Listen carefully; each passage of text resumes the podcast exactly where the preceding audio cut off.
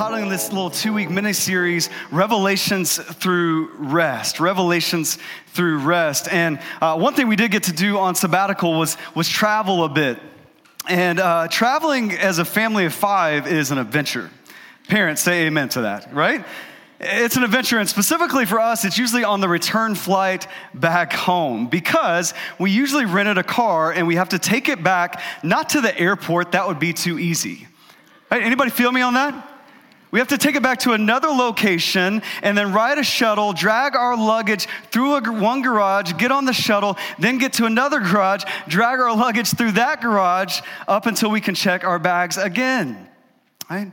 And we typically have this experience, and my wife is so wise, right? Just tell you that up front if you don't know my wife. She's so wise, and typically at that moment, she'll say, Babe, maybe we should use one of these carts for our luggage. Like the people are nice here and they give us that on purpose for, for families like us, like the families that you see at the airport with all the luggage that you're like, why? What's the point? This is not vacation. Like that's our family. And she's like, why don't we take one of these carts? And I'm like, babe, I, I got this. And so it never fails. Like, I got like two uh, rolling suitcases, I got like three neck pillows. I got like the bag just with the stuffed animals in it slung over my shoulder. I got the booster seat like connected to one of the neck pillows around my neck. Like we're one of those families, and I'm walking through, and listen, I do have it for like 10 seconds. And inevitably, it's not a gracious fall, it's like Humpty Dumpty, it's a great fall. Right? Inevitably, everything comes crumbling down. Some things start to break, and it's not good. And here's why I start today with that, because I think for a lot of us, that's a picture of our lives. We're carrying around a lot of luggage Uh, we got the career and finances over one shoulder, and then add on top of that the promotion that we're seeking. And then on another shoulder, we got our, kids' activities and their schoolwork and, and trying to get them that scholarship one day. And, and on another shoulder, and kind of wagging behind us around the neck, maybe is, is our family and appointments and maybe some appearances, if we're honest. trying to keep up with that other family who seems to does it, do everything so well and trying to keep up with that other person on Instagram. You're just looking at their highlights. You're like, man, I'm looking at the behind the scenes of my life, and how do I keep up appearances? And, and we're taking all that luggage around with us, and it's not just luggage, it's also baggage like mental, emotional pain from our past, sins that we're still carrying with us that we thought would be gone a long time ago. And we're carrying that, that baggage literally with us. And people come around you and they see you walking heavy. And they see you taking a dip. And they're like, man, do you need some help with that? Maybe you should take some of this off, set it down, and maybe you should rest. And you look at them and do the same thing I did to my wife. You say, come on, really? I got this. I got this career, I got this finances, I got, I got the appearances, I got the appointments, I, even the baggage. Like that sin, I, I, can, I could still overcome that. I can do this. And you're white knuckling everything, and you never stop and put it down and take a rest and ask for help. Some of you, if you're honest, you're there this morning. While we were singing, instead of resting in the presence of God, you had this cloud of burden and distraction and stress hovering over you. And you're in church, the, the one place you should be able to, to rest and throw it off, and you know it's still on. And some of you are there this morning. And so I want to share some of my sabbatical journey, some lessons I learned in rest so that you can be saved from that kind of pain so, so that you don't break. Like the luggage falls off and it breaks. Sometimes people break. Right? Watch the news, watch celebrities. People break because they don't stop, rest, ask for help. I want to save you from that. And so we're going to look at some things I learned. We're just going to look at four, not 30. So everybody take a deep breath, all right? And I would love you to write these things down. I think they're going to be entirely helpful for you. They're my experience, but it's going to be helpful for you. And so I'm going to give you a few verses. You can jot the references down, look at them on the screen, and come back to them. But, but here's my first takeaway from sabbatical that I think is going to be super practical and helpful for you. And it's this, is that rest requires work, but is always worth it. Rest requires work, but is always worth it. We, we've talked about this before, but you don't just need to rest, you are wired to rest. Here's how I know that. You look at the very beginning of your Bible. You see the book of Genesis with God Himself. Six days He worked, on the seventh day He rested. You see in the book of Exodus, not just with God, but with God's people. And He, he says, hey, this is actually a command, not a suggestion. The fourth commandment, you should rest. And we see six days we work, seventh day we rest. There's this rhythm woven into creation and wired into you to rest. That's why about 7 p.m. every single night in Phoenix, you start to see the lights go out. You start to see the sunset. And you're reminded, okay, I need to, I need to rest. That's why every time your iPhone is glitching and you take it to the Apple store, the first thing the guy says to you is what? When's the last time you turned it off? and some of y'all are like, 2012? I, I can't remember. Why would I turn it off? It's my IV connected to me, it's keeping me alive. And you're reminded, even just with your iPhone glitching, rest is woven into creation and it's wired into you. And here's the reality with that we have to work so that we can rest. And I see that in Exodus chapter 16 with the Israelites, with God's people who were given this command to rest. Exodus 16, 22 through 23, it says this On the sixth day, they gathered twice as much bread, two omers each. And when all the leaders of the congregation came and told Moses, he said to them, this is what the Lord has commanded. Tomorrow is a day of solemn rest, a holy Sabbath to the Lord. Bake what you will bake and boil what you will boil, and all that is left over lay aside to be kept till the morning. You see, the Israelites, they had to work extra, gather extra on the sixth day so they could truly rest on the seventh day. And it's the same way for us. And this is something that hit me hard at the beginning of my sabbatical. To truly rest, you have to do some extra work to plan for that. Right? So at the beginning of my sabbatical, it was restful. Like once we actually got on sabbatical, it was restful. But the month preceding sabbatical, sabbatical was stressful. Right?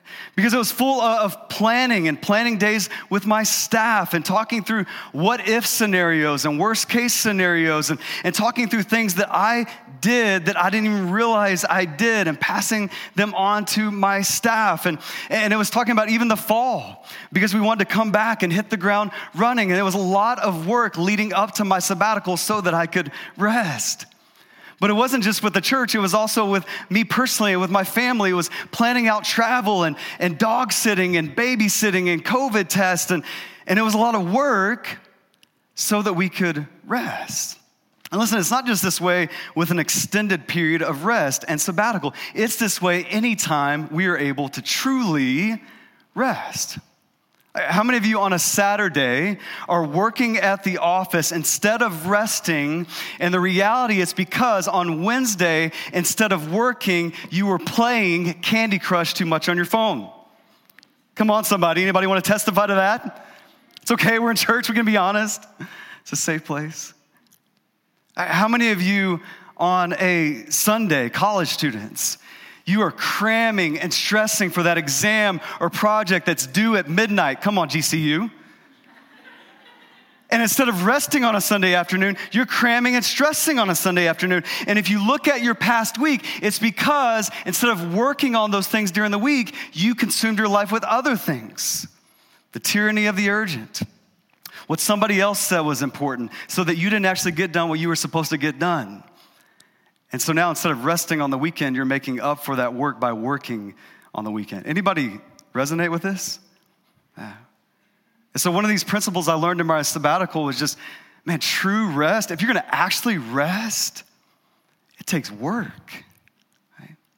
And so we need to build in rhythms of our life where we plan work so that we can truly rest. And so one of the things I had to do on my sabbatical was this and the reason I realized that I need some work in the area of rest, uh, was not just from my first Holy Spirit, like God, it was from my second Holy Spirit, like my wife. You see, one of the weekends early on in my sabbatical, uh, my wife was just walking around like, you know, just so light and, and enjoying life so much. And I was like, babe, what's going on? She's just like, I just enjoy my weekend. It's just, I just, this feels different. It feels so light. I said, babe, what do you mean? And she's like, I think I understand why, why normal people say they're working for the weekend. Everybody's working for the weekend. Yeah. And she's like, I think I feel that on Saturday. And I don't know if I felt that before. You see, the reality and the conversation we had to have after that was over the last seven years of starting Phoenix Bible Church, there have been seasons where the church took over our weekend, where the church took over our lives.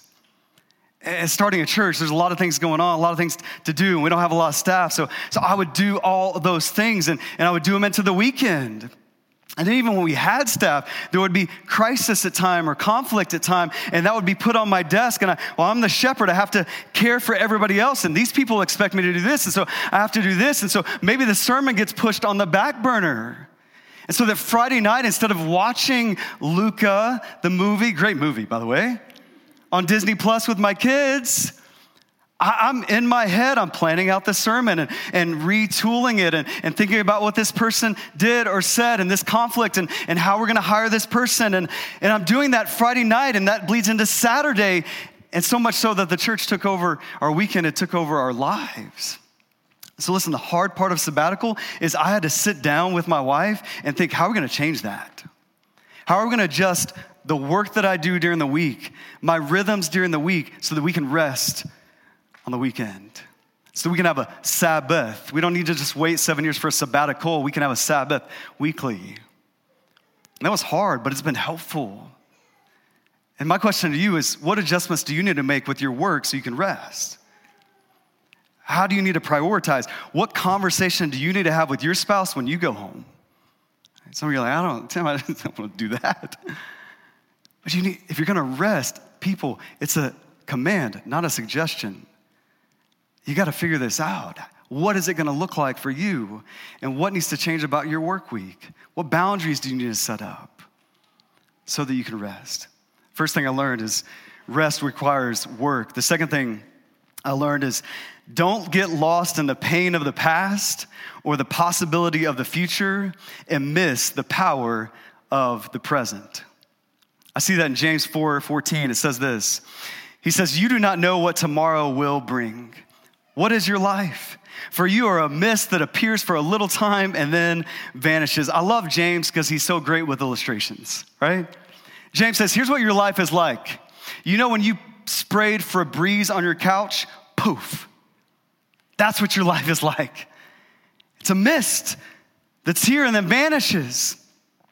And the reality is, one of the things I learned during sabbatical is, is just how real that is. And, and listen, you don't need me to preach this to you. You don't need James to preach this to you. Life preaches this to you all the time. How many of you at the beginning of the summer, you said, Man, I can't believe it's already summer?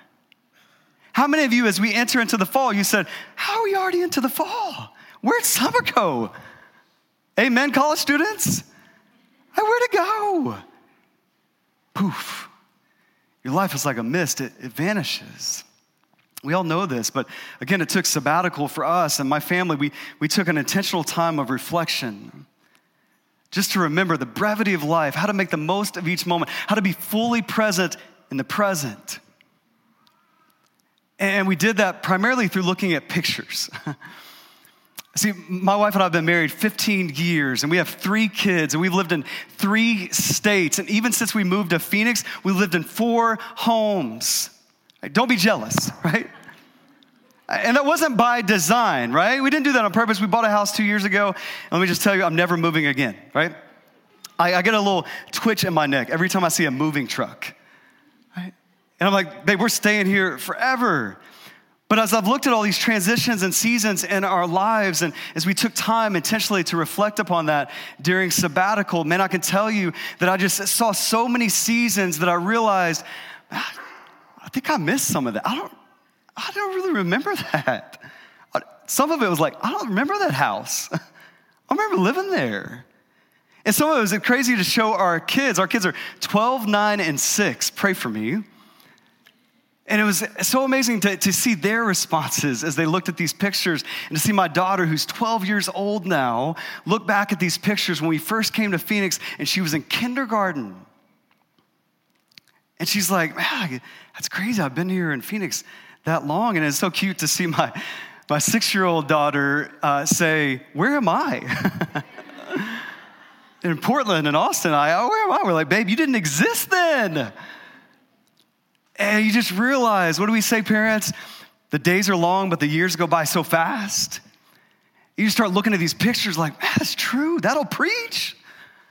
That's so true. And, and I couldn't help but as, as we reflected, just to be honest, and think as a dad, man, there's sometimes where I've missed some of those seasons. And as we got to talking about it more with my first Holy Spirit and my second, my wife, as we got to talk about it more, just kind of realize, man, a lot of me missing the power of the present moment was because I was stuck in the pain of the past moment or the possibility of the future moment. And, and maybe it was because of, of something from the past, or maybe it was become something specific in the future. But a lot of it is we just tend to regret the past and romanticize the future. And, and we do that kind of in every season so that we miss the power of the present season. Anybody with me? And I just began to look at all these stages and seasons and would realize, man, in that season, I was just hoping we would get the building and the church building that you're in now. And I just missed the season at ASU Prep because I was always so discontent with it and I didn't want to set up and tear down. And I would just miss the season when my kids like weren't in school. God, please help them get in school. I love them, but I'm not sure if I like them that much. Can we get them into school? And I don't know if you're like me, but I just, I can tend to focus on that next season or the past season and miss the present season. Listen, here, here's why that's a bad thing. Here's why that, that inhibits our rest is because God and His presence are in the present. We're supposed to rest in who? Come on, somebody. Jesus. We don't rest in our circumstances. We don't rest in our vacation. We rest in Jesus, His person, and His work. And if we're always looking forward or always looking back, we're not looking at Him. And so I just had to realize that. And, and so I just did it in two ways. Maybe this will be helpful for you. I just said, okay, during sabbatical and going forward, I'm gonna try to be fully present where I am and fully present with who I'm there with. And so, fully present where I am, like this season, not just this city, but this season that I'm in. I want to be fully present with that. But listen, that's hard to do sometimes, right? So, I'd have to keep being reminded okay, this is happening here, this is happening over there, this could happen when we come back, but I'm on sabbatical right now, and I want to be fully present where I am in this season. Uh, my youngest daughter, again, she was so funny. One, one of the times we were still in Phoenix, we did travel a lot, but we were in Phoenix, and we were walking my dog, Lincoln, and it was hot. If you're new to Phoenix, it gets hot in the summer, I'm sorry. And we're walking Lincoln, and it's hot, and my daughter just said this. You'll love this. She said, why did God call us to the desert? and the reason she uses that language, like called us, is because we constantly tell our kids, God called us here. and she's in the moment in this season trying to fully embrace the present, and she can't because it's too hot. She's like, Why God call us here? And so, even in those moments, we had to say, okay, because he was going to give us a pool, because he was going to put mountains around us and Flagstaff so we could hop out of this heat. And instead of complaining, we started to, okay, how can we be enjoying the season that we're in? Everybody, I mean, just as a side note, everybody knows, I mean, it was a joke earlier. You, if you just moved here, you know it's hot in Phoenix. You looked it up on your weather app before you moved. Like, instead of complaining, what about enjoying the pool or someone else's pool or the pine trees two hours away. And uh, that's just simple, but just what if we just enjoy the season we're in? Some of you, you're not married and you think, man, when I get married, then I'm gonna do this. And you romanticize the future instead of enjoying the power of the present. And some of you, you think when I graduate, when I start my career, I mean, then I'll be considered legit and people will start respecting me. And then I'm gonna walk in these ways and then I'm gonna set up these disciplines in my life. And some of you think when I get that promotion and when we pay off this debt, anybody feeling me? Then I'm gonna do these things. It's not bad to have goals, it's not bad to have visions and dreams. But when you're so romanticizing the future, or for some of you, regretting the past, and you're missing the power of the present, you're missing God. Don't miss where you are now. Don't wait for where you're gonna be next. And then another thing God showed me was just be fully present with who I'm here with. My wife and I celebrated this summer our 15th anniversary. And so, yeah, you can clap for that. Thank you. Yeah. And so one of the things we did was just, we just said, hey, it's sabbatical. It's also our 15th anniversary. Like, we're going to get away and we're going to go on vacation, like real vacation, which means minus kids. Amen, parents? Okay. I'm just being real with y'all. I just got back from sabbatical and y'all aren't helping me out too much. I got to be honest with you. Come on, parents. You know that's true, right? So here's what we did. Parents, don't be bitter, okay? I share this with some risk. Don't be bitter. My wife and I went away for 10 days without kids. Some oohs and ahs, right? And listen, I just wanted to, okay, marriage ministry is tough to navigate those two. I just told you, confessed to you earlier about that. And we just said, hey, we're going to take this time just to be fully present with one another in our marriage. And we needed to get a way to do that. We needed to have my parents flown in to do that. And some of y'all parents are thinking, 10 days, that must be nice. It's okay. You're judging me privately in your heart. It's okay. We, we flew in my parents right? We had somebody, our associate pastor, who I just hired, who has a golden retriever also, just like we do. I called him on vacation because it was too much for my parents, three kids plus a dog. So I called AC and said, This is why I hired you. you better come get Lincoln. My parents can't handle this. Listen, it was hard, it was messy, it took some work to rest. But we wanted to be, my wife and I want to be fully present with one another, and we did the work to rest so we could do that. And some of you guys, you need to be fully present in your season. Some of you need to be fully present with your spouse. And the best parent you can be to your kids is being the best spouse to your spouse. And some of you are nudging each other right now, or in your heart. You know that's true, right? And I would just challenge you find a way, fly people in, spend some money, call your person who works for you to help with the dog, and, and be fully present with who you're with, and shove some things off the table so you can do that. But it wasn't just my wife, it was with my kids. I mentioned three kids 12, 9, and 6. Let me just tell you, they have grown up and looking at those pictures when they were little babies, man, that was a lot of, of time and consuming things like with poopy diapers and nap times. Now there's a lot of time with emotions. I have a 12 year old daughter. And there's a lot of time of school and friends and, and Harry Styles. God bless them. And listen, before I, I was fully present with my kids this summer, some of those things I just didn't know about. I didn't know about, like, I knew my daughter listened to T Swift. I didn't know how deep it went. right? And I had to be fully present with my kids to, okay, tell me more about. Yeah, she she is a great songwriter. I mean, she was around when I was in high school, like 20 something later, she still got it, right? And I had to look her in the face and hear her stories. Hear what she was excited about, hear her pains. Here's what she was nervous about, about going in the seventh grade. And I only got that because, listen, I put the phone down and I took my eyes and I put them on her and I put them on my son. I played soccer with him. I put them on my little daughter. I was fully present in the present. And it wasn't always easy, but it was worth it. And that's something I want to keep going. When I'm at the gym, I want to be at the gym. When I'm at home, I want to be at home. When I'm with God, I want to be with, with God. One theologian I read said it this way He said, Our minds are like a dog off leash.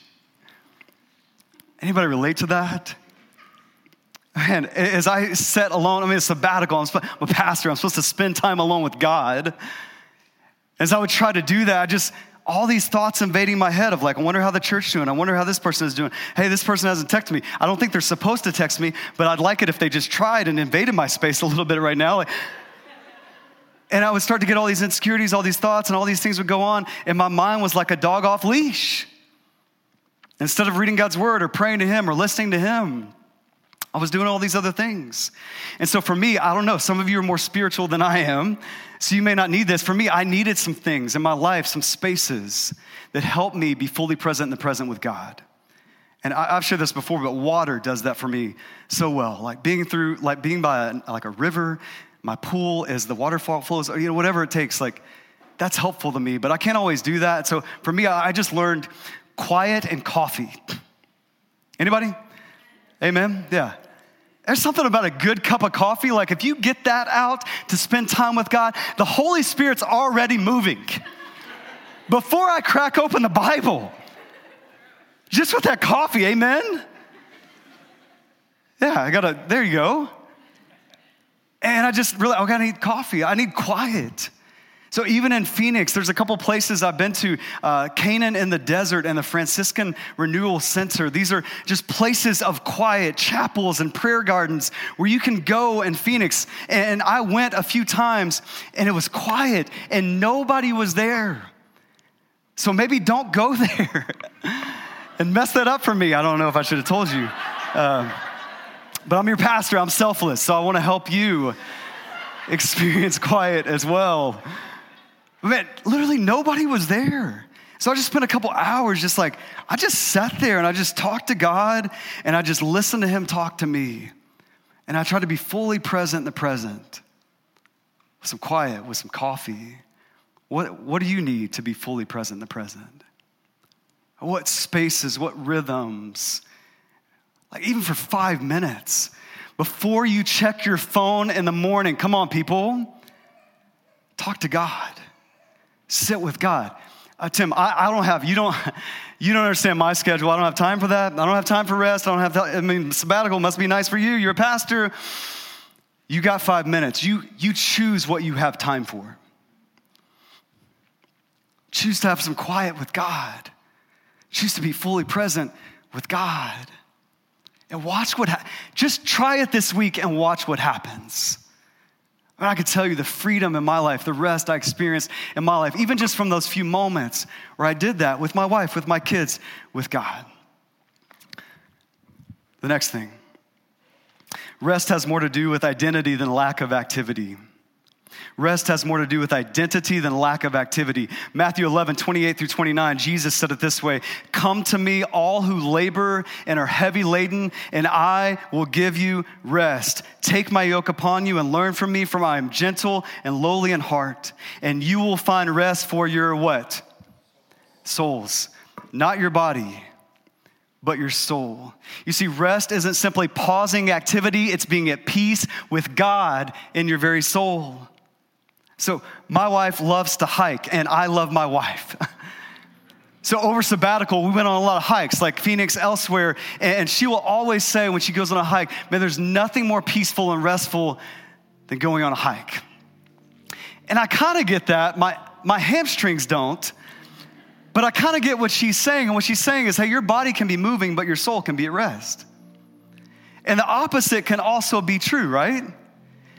Your body can be completely still. Maybe you lost your job and you're just sitting on your couch. But your soul is in turmoil. Anybody been there? It's a different thing to have soul rest and just a window into your pastor's soul.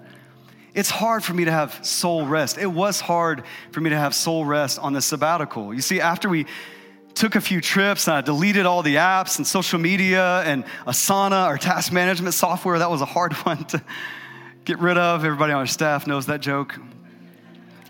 After I, I put away all the notifications and after I, we took a few trips, honestly, and that busied me for a while. And after I read Harry Potter, I'm gonna have a 12 year old daughter, don't judge me, right? And after I did some of those things, man, I just, I was left with, with me And that was uncomfortable for me because there was something in my soul. My body was rested, But there was something in my soul that was a little empty, that was a little lost, that was missing something. See, a little window into my soul as your pastor is I'm an achiever. I like to, to do things. And if I'm not careful, I can live my life by if then statements. You know what I'm saying? Like, if I do these things, then God will love and accept me and approve of me. Like if, for me as a pastor, it's if I'm preaching and leading and, and building, then God will love me. And I'm not sure if you're anything like me, but it, it took me a while to just realize that and confess that before God. And, and he just took me to his word and two passages. He just kept beating me over the head with in a gentle way, in a gracious way. But just Mark 1, when Jesus gets baptized and God the Father publicly declares over Jesus, get this, before he ever does a miracle, before he ever heals anyone, before he ever preaches the Sermon on the Mount, and God the Father publicly declares over Jesus, You are my Son, whom I loved and am well pleased with. You read that and you're like, But Jesus, he hadn't done anything yet. The reality is, that's because God is a, a father who loves his kids before they ever do anything for him, before they accomplish anything. And I read that, and God just said, Oh, you're in Christ. That's now you. And then I looked at the story of the prodigal son in Luke 15 and just read that again. I've read the story multiple times, but I never fully noticed how the son goes away. He rebels. He does all these things. He finally he gets lost and he comes back and he writes out this great repentance speech.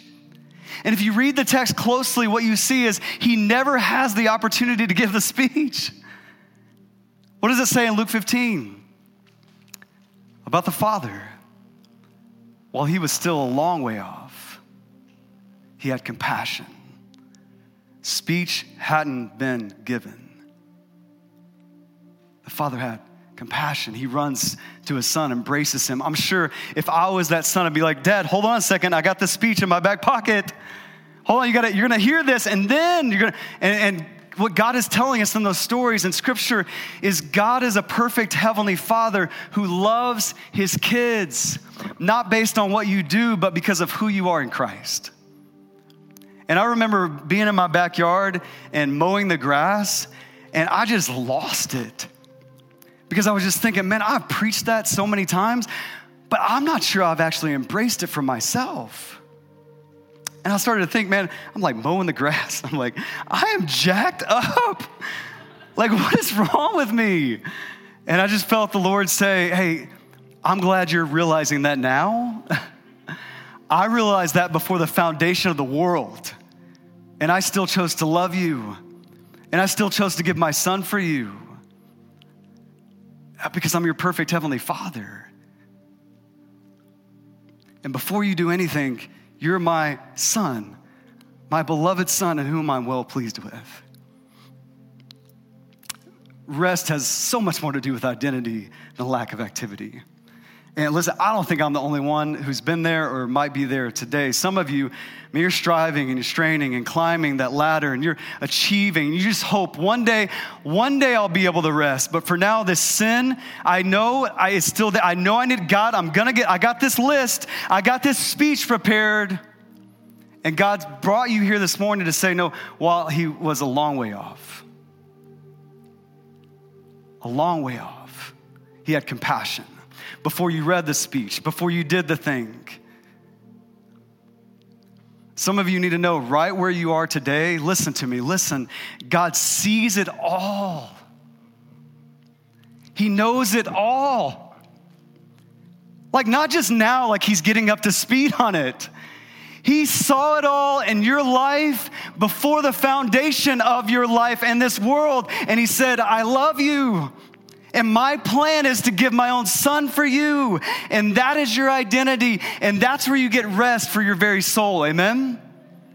That's how it happens. And so you can have some lack of activity, sure. You can increase your activity and go hiking if that's your thing. But rest in your identity in Christ. It's a daily battle for your identity because everybody else, including yourself, is telling you where your identity lies. In your achievements, in your sin, in your struggles, in your victories, in your job title. And God's gonna tell you, no, it's you're my child in Christ. When I see you, I don't see your sin, I see my perfect son. So you can rest. Put down some of the luggage. You can let go of some of the baggage and you can trust me with it. One of my favorite things about the Gospels, I read a lot of the Gospels over the summer, was how time and time again you see Jesus tell somebody who he heals, hey, your faith has made you well. You notice that? Hey, your faith has saved you. You notice with Peter, all the time, what's God trying to get Peter to do? What's Jesus trying to teach Peter? Hey, Peter, I know you got some plans. I know this is different than you would have thought. Will you just trust me? I, I love that. Just today, that what if the invitation was just simply trust in God? Just simply trust Him. So much of rest, so much of rhythms of rest and work, and so much of identity, and so much of being fully present in the present comes down to this Do you trust God? Do you trust that He's good? I mean, this isn't just going through the motions. Do you trust God? Do you trust that He's good? Do you trust that He's mighty? Do you trust that He's loving enough to care? He's powerful enough to do something in your life about your situation, about your sin, about your schedule? Do you trust Him? This morning, I believe God's teaching me some things, but He wants to teach you some things through me. And it's this that we are called to simply trust God. And open up. Some of y'all, you're gonna have to do it like one by one finger. Like, open up. You're closed handed. And God can't, listen, God can't fill those closed hands. He needs you to open them up, to drop the luggage. Ah, God, I wanna trust you. Help me understand what that means for my work week, my rest, my identity, my being fully present with my kids, with you. God, I want to trust you. And you just open up empty hands of faith this morning. And I believe that's why God has brought you here. Just simply trust Him. Now, there's different ways you can do that. You can let out a shout and just, God, I trust you. And we're saying you can do that here. This is a safe place. You can come down the altar and just maybe kneel at the altar. We don't do that as much anymore. That's one of the things that I want to change. Next week, you're going to hear about that as a church and, and reflections on our church. I want to open up the altar. If you need to come down and just publicly take a step of faith and say, God, I trust you and kneel at this altar, you can do that today. We don't have to wait till next Sunday. For some of you, it may be a public shout. For some of you, it may be a private cry. Just, God, I'm just going to release my marriage, my career, my finances, my sin. I'm just giving my work. It's just, I'm, I'm going to open my hands and trust you. Listen, you can trust God. He is faithful. Amen? Here's how I know that. Everything hard you've been through in life, He has brought you through. You know how I know that? Because you're here with breath in your lungs. I know there's a lot of chaos. I know there's Afghanistan. I know there's racism. I know there's polarization. I know there's politics. I know there's COVID. I thought it would be gone by the time I got back. I know it's still there, but you're still here too. So, I mean, God's means God has a plan. You can trust Him. He's gotten you through, He will get you through. He is faithful. Amen? So, would you trust Him? It's good to be back. Let me pray for us.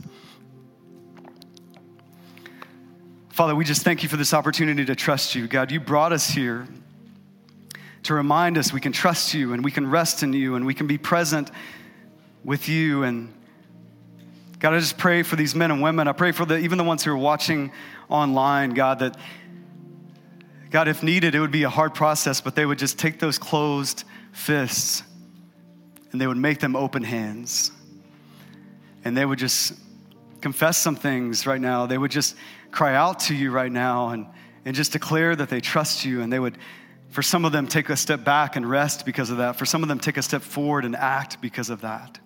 But God, you would lead us as we would trust you. God, you are faithful. You are good. We thank you for this opportunity to trust in you. It's in the name of Jesus Christ we pray. Amen.